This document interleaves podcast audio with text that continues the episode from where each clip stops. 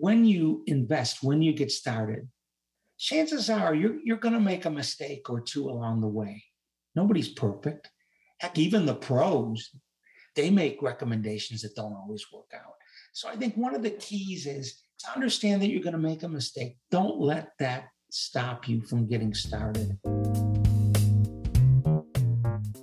This is the Penny Forward Podcast, a show about blind people building bright futures one penny at a time. I'm Liz Botner.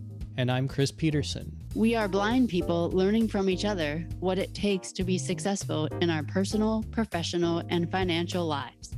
Before we start, we'd like to thank Ron and Lisa Brooks at Accessible Avenue for sponsoring the Penny Forward podcast.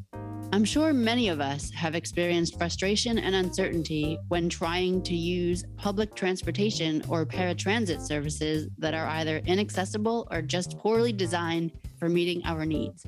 Accessible Avenue works with transit agencies and other mobility providers to make transportation services accessible for everyone, including those of us who are blind or visually impaired.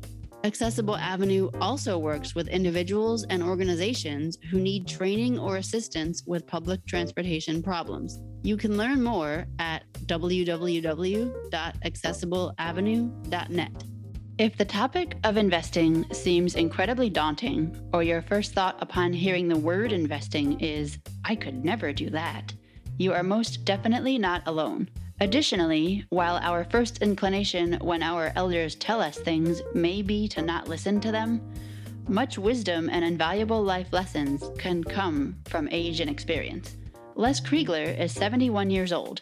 Over his long life, he has enjoyed a successful career in the New York State rehabilitation system, both as a counselor and an administrator, raised two children with his wife, Jane, and become a successful investor.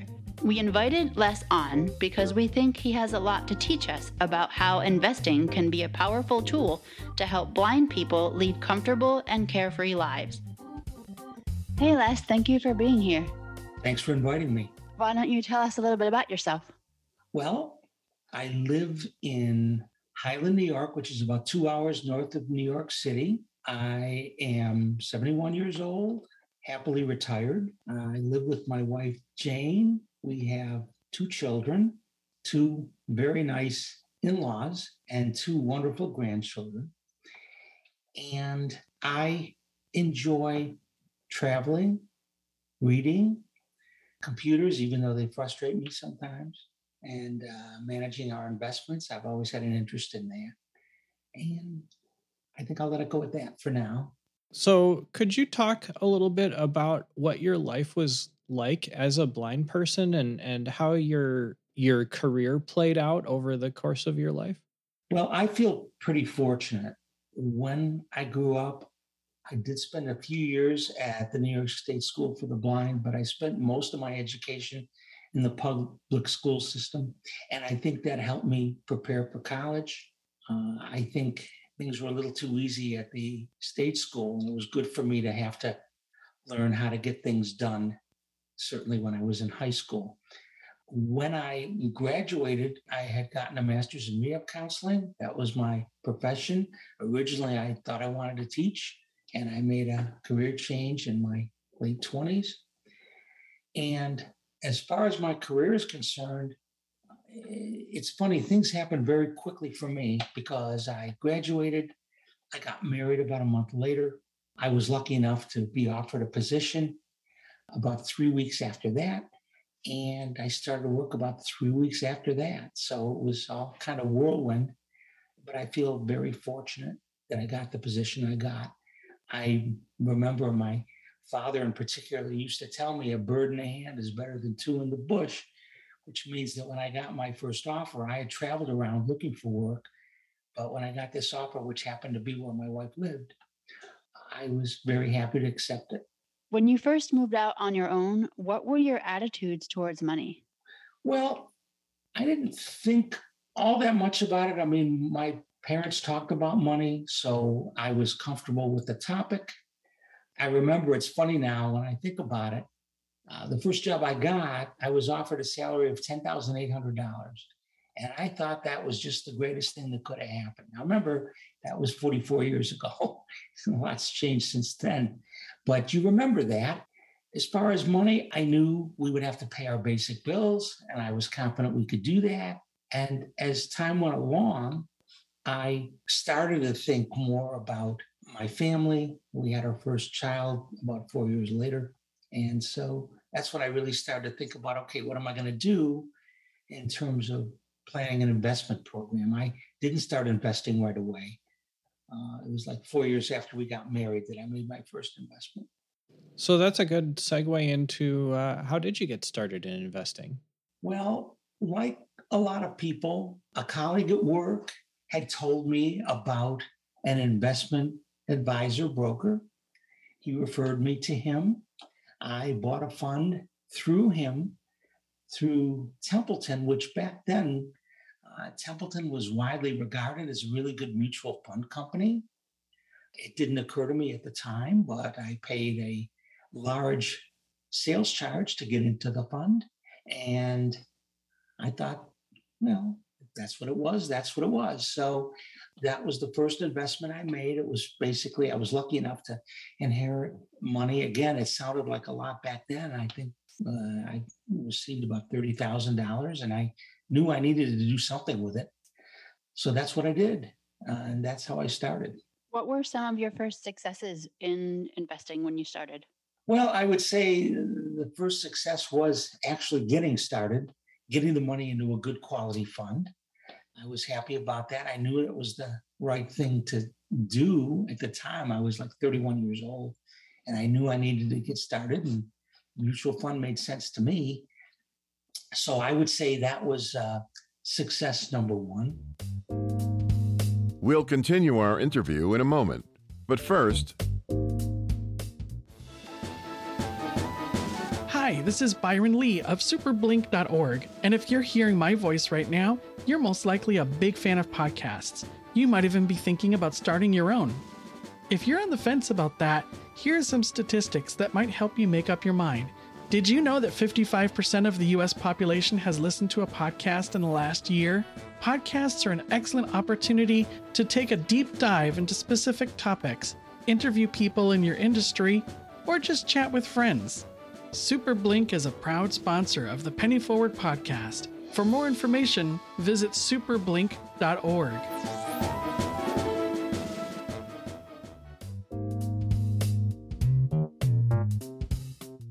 do you have a tip or trick you've discovered that makes managing your finances easier? Tell us about it at 952 856 0313 if you missed that number, you can always find us at pennyforward.com slash podcast.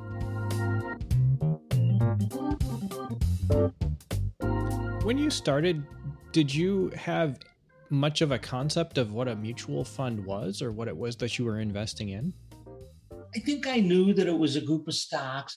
I had watched enough financial shows. Uh, my, my favorite show, and I don't know if you two are familiar with this, but there was a show on TV called Wall Street Week.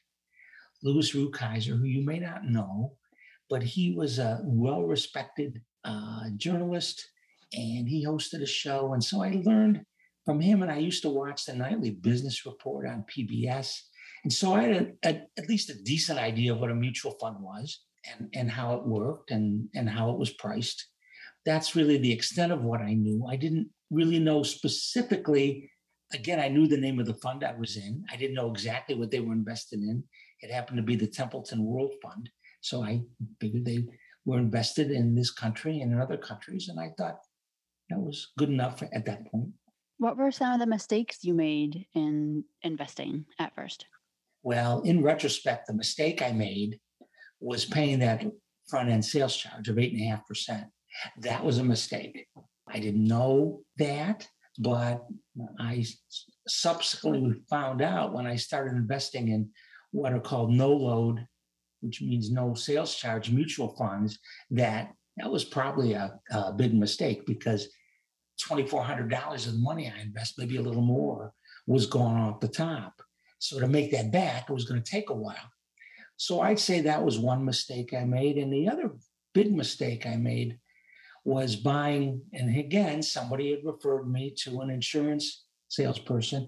I bought a whole life insurance policy, paid $400.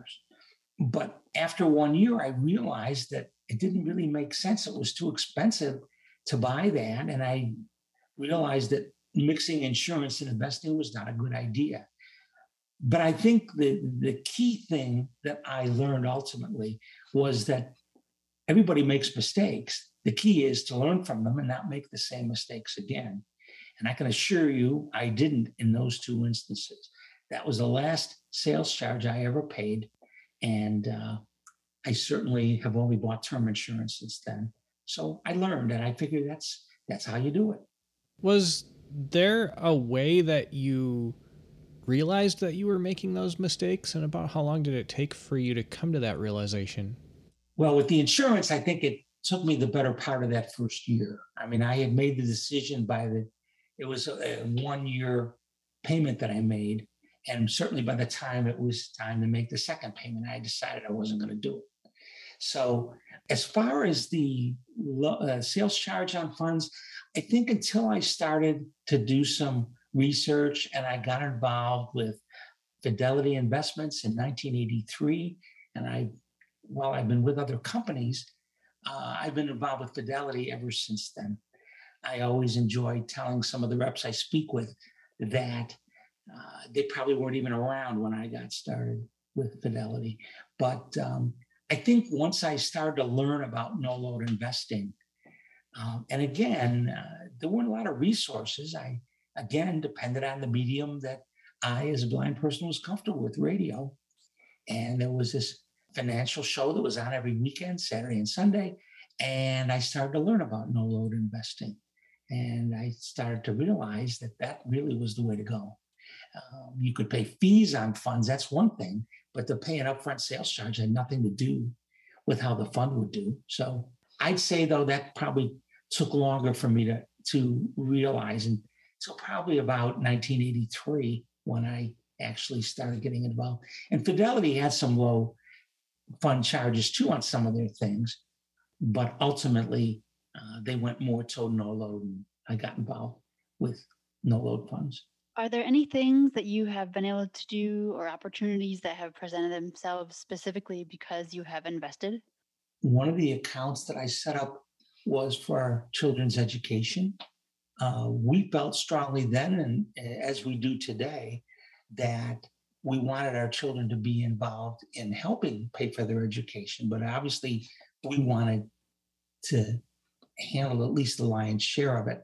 So certainly setting up back then, they didn't have 529, you know, save college savings programs like they do now, but they they still have this, I think. I got involved in something I like to call UGMA, UGMA, you know, Uniform Gift to Minors Act. And that was a way where you could shelter some money. And again, I invested in mutual funds ultimately for both of our kids and just let it grow. When it was time to use it, there was money there that helped at least the first year for sure, and maybe into the second year for each. Um, so it was definitely worthwhile doing. And of course, I watched it and managed it. I, I'm not one of these people who wanted to invest in a fund and never look at it because I, I did realize it was important to kind of monitor what was going on. Beyond that, I set up IRA accounts because, in addition to living in college, I did kind of think about retirement, even though it was way down the road. I went to work for the state of New York in 1980. So I started thinking about those things, even though it was a long way off, and I didn't really expect that I would necessarily remain with the state. I did, but uh, and it turned out to be a, a good move for me. I also got involved with the tax deferred programs that they offered, even though I had an IRA. Initially, I worked for the state education department and they had an account called a 403b which is a tax deferred account and what i really liked about that was they took the money out for me i loved that because i didn't have to worry about sending in the payments and i really am very high on that ultimately i got involved in the state plan when i changed agencies and got involved in another tax deferred called the 457 plan for the state. And the same thing happened. And I, I didn't put huge amount in. I put what I felt, you know, I never put the maximum in. And my wife didn't either because we had to live. But what I did do was the only adjustment I made on the 457, I was doing 7% uh, of my uh, gross income initially. I also had to pay into my retirement for a while. It was like 3% contribution. Once that ended, about 20 years after it started, I made sure that additional 3% went into my deferred plan. So I was always conscious of trying to do what I could do without, you know, strangling us and not, you know, you can't just live for retirement. You got to do things. And uh, so it was a balancing act, but it worked. I sometimes marvel at the fact that it did, but it did. And uh, things worked out really well. So, by putting away that money that you were able to put away for retirement in, in those plans, what is your retired life like now, and how do you attribute that to the things that you did to plan for that? Oh, I think it made all the difference in the world. First of all, we're, we're modest people. I mean, we're not, I don't consider us rich, but we live comfortably. And we worried about the same thing that middle class people worry about. How are we going to get our kids through college? How are we going to handle our mortgage? How are we going to do pay all our bills? I think what's happened now, though, is that now that we're retired, first of all, we don't have a mortgage, which is nice. We're living in a senior living community, so but we're paying rent, and we're it was a lifestyle change that we decided to make. But we really don't worry about money at this point because we have money in our own savings.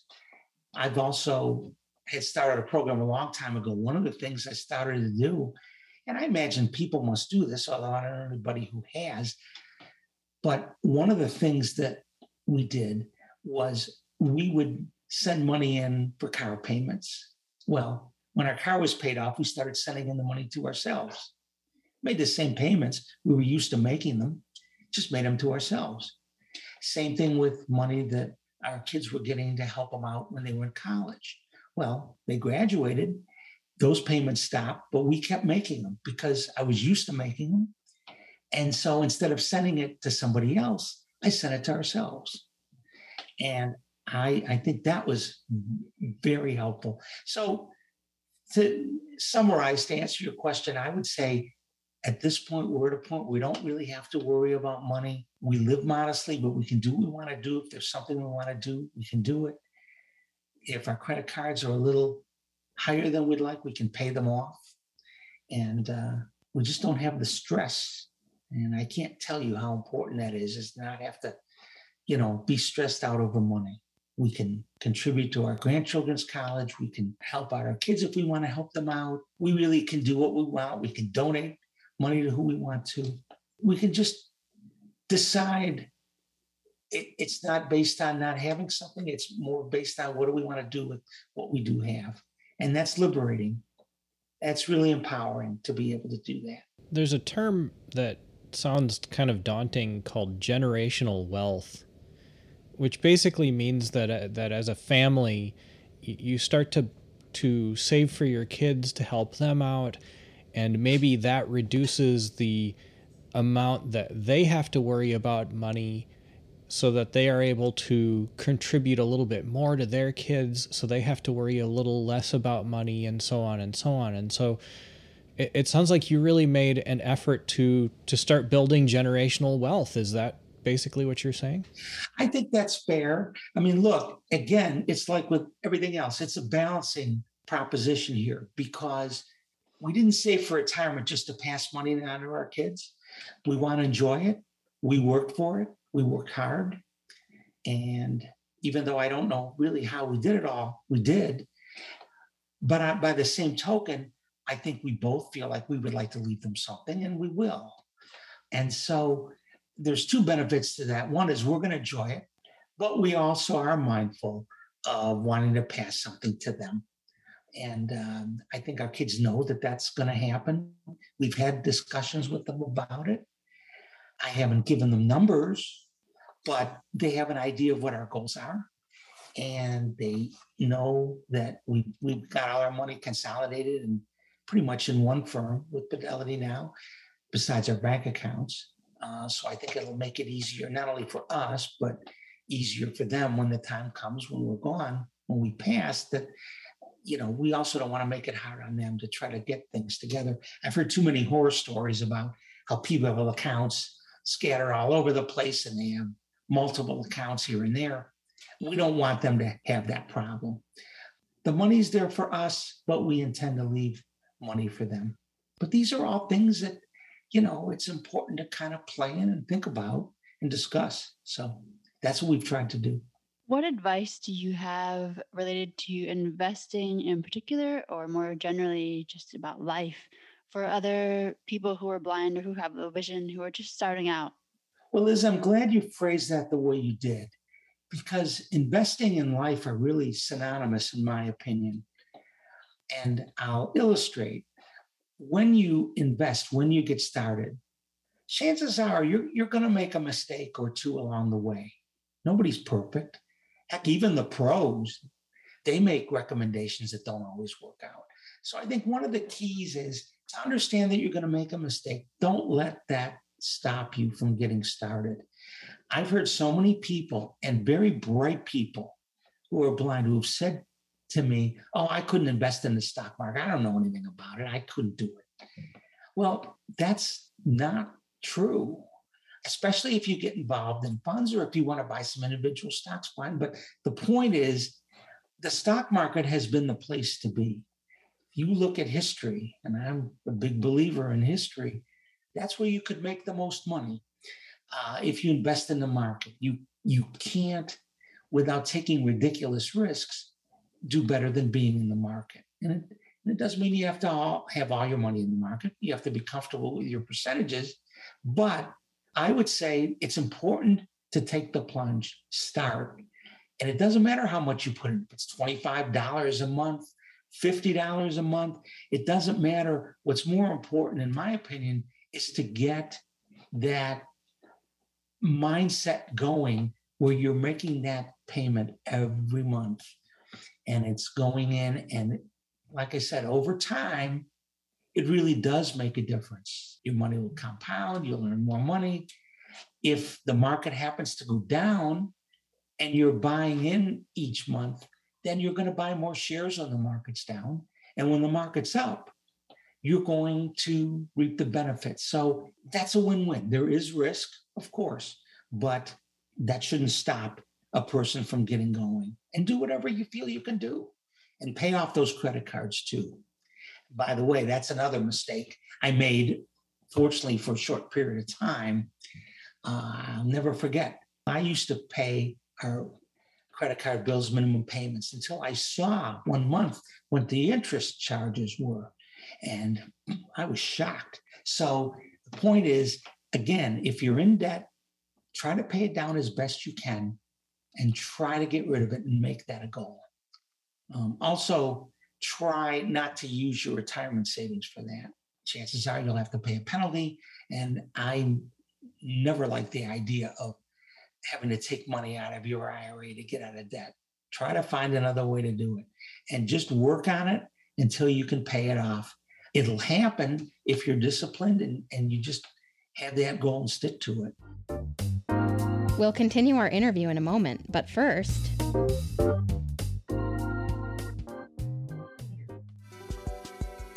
Are you interested in investing, but the jargon has you lost? When you're in an unfamiliar financial environment and need a hand in understanding the lay of the land, Penny Forward is here to help.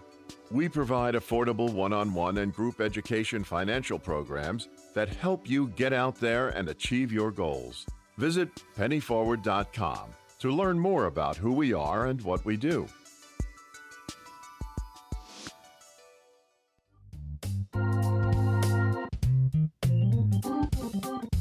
Do you have a short success story you want to share on the air?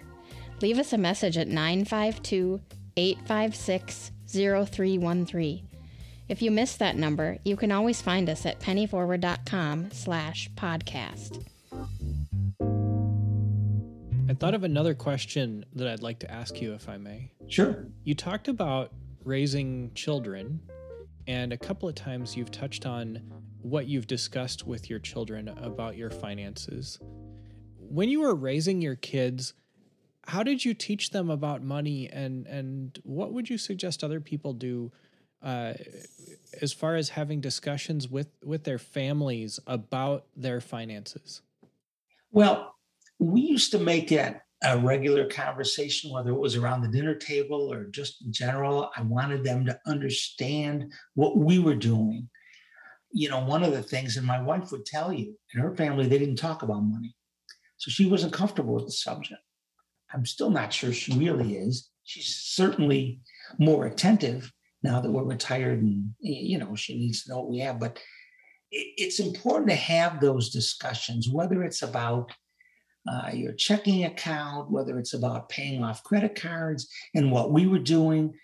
We look for opportunities, I think, to talk about and tell them what we were doing and the importance of, like I said, not getting in over your head with credit cards, only buy what you can afford. In terms of when I was dealing with financial aid officers, and that was that's a can be a discussion itself. I made sure they were involved so they at least knew what was going on. And then, of course, when they had questions, tried to answer them. But I, I think it's really important to start as early as possible, even with allowances. When we we talked about that, we talked about the fact that you know uh, when they were really youngsters, you know, seven, eight years old, whatever it was, that we expected them to manage the money they had because again, that starts to teach budgeting. Talking about money is not a bad thing. It's a it's a good thing because everybody needs to have money. Everybody needs to spend it. Everybody hopefully needs to save it. And the more you have these discussions, the earlier you start, the better, because then they understand there's no mystique about it. It's not something that's, you know, you're not supposed to talk about and uh, that's that's how you know kids start to learn and they and they i i felt our kids certainly were influenced by what we did they learned from us and i think they have good habits now too they save they pay off their debts and i'd like to think that we were a prime influence in that happening is there anything we did not ask you that you would like to share again, I, I, I think it's important to do whatever you can do. There's no rule that, that says you have to invest X amount of money. You have to determine what's comfortable. You can always change it. You know, just because you might put $10 away a month to start, that doesn't mean you're always going to be at that point. But do what you can. Get into the habit. It's really a, a process and the sooner you can get comfortable with that process of investing a little bit each month, uh, the better off you're going to be and the better you're going to feel. And again, uh, don't worry if you make a mistake. Uh, the point is, you're doing the right thing, you're planning for your future. And even though it might seem to be a long way off, believe me, it does happen. And I would also say the earlier you can start, the better. Now, if you can't start until your 40s or 50, it's not too late. You still, I would encourage people to develop an investing program. But obviously, the sooner you can start, then you've got time on your side. That's the biggest thing you really have going for you is time. And the more time you have to grow your money, uh, the better you're going to wind up doing in in the long run. And don't be afraid to ask questions. And don't be afraid to talk to people. If you have an account and you're not comfortable with computers, firms have 800 numbers, call them. I still, I will tell you, and I'm, I'm relatively comfortable being on the web. I do some things with apps with the bank and with Fidelity, and, and I'm, I'm comfortable with that. But sometimes I just want to talk to somebody. I'm a traditional guy that way. I like talk to people on the phone because I think there is an element of that that you won't get from looking on the web. Because a lot of times what happens is those of us who are blind, we also have to struggle with dealing with the sites. And so I think that takes away from it's a challenge. And I, I just feel like there are times when it's helpful to talk to people. And so I do that. I like to talk to people, get information from them, ask them questions. And uh, all of you can do that. You don't have to do it all on the computer. You don't have to do it all on your phone. You don't have to use the app. You don't have to use them at all. If you're not comfortable, you have to assess where you are. And if you have an opportunity to learn to use those resources, great. But if you don't, that shouldn't stop you. If you're intimidated by it, that still shouldn't stop you from developing an investment program and an investment strategy. Thank you, Les, for being here and for sharing your experiences and your journey with us. We really appreciate it. Is there something you'd like to talk about? Visit pennyforward.com slash podcast to learn how you can contact us and send us a voicemail that we may share on the air. And while you're there, please leave a small donation to support our work to develop accessible and affordable financial education products for people who are blind. The Penny Forward podcast is produced by Liz Botner and Chris Peterson. Audio editing and post production is provided by Byron Lee, and transcription is provided by Anne Verdine. Music was composed and performed by Andre Louis, and web hosting is provided by Taylor's Accessibility Services. Penny Forward is a community of blind people building bright futures one penny at a time. Visit pennyforward.com to learn more about who we are and what we do. For all of us in the Penny Forward community, I'm Chris Peterson. And I'm Liz Botner. Thanks for listening and have a great week.